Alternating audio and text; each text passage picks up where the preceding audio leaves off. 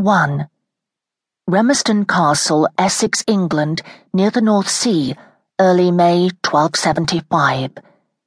Roland de Tournay found the seat of the Earl of Remiston easily enough. The castle dominated the rock-strewn promontory that jutted out like a tongue into the Thurgby River that flowed nearly a mile into the North Sea.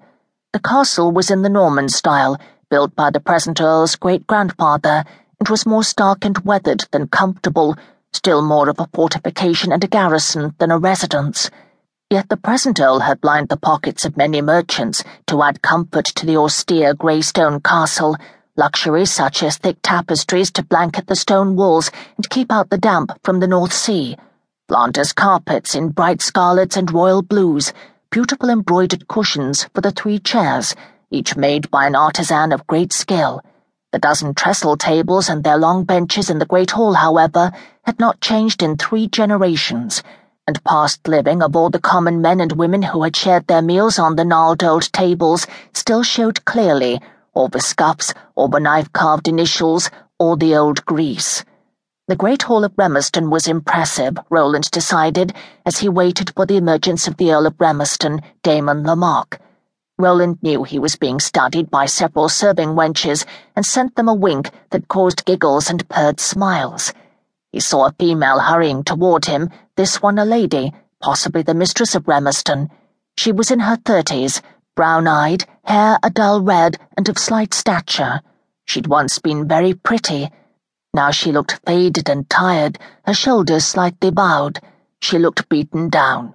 Her expression, however, when she looked at him, suddenly changed, and she looked furtively around her, then approached him quickly, her step light and quick as a girl's. You are Roland de Tournay, sir? she asked, in a low voice that was soft and cultured. Ay, my lady. I come at the invitation of the Earl of Remiston, your husband. He will be here shortly. He is otherwise occupied just now. What did that mean? Roland wondered.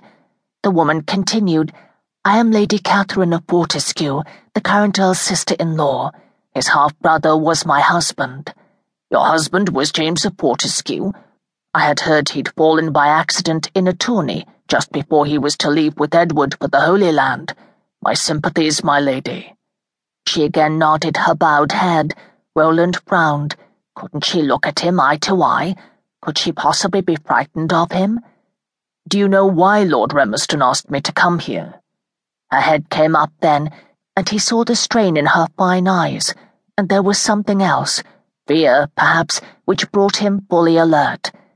It concerns my daughter, she said quickly, glancing behind her. She grabbed his sleeve. You must find my child and bring her back safely, you must. Ah, here he comes. I dare not remain. I will leave you now, sir. She glided silently away, gone into the gaggle of serving wenches before the Earl had seen her. Roland had a moment to study the Earl of Remiston as he strode toward him. He was a tall man, in his late thirties, lean of build, a full head of white blonde hair, his eyes the palest of blues. His stubborn chin was beardless, his expression was obstinate. He didn't look to be an easy man. He looked to be a man who got his own way by any means necessary. Roland had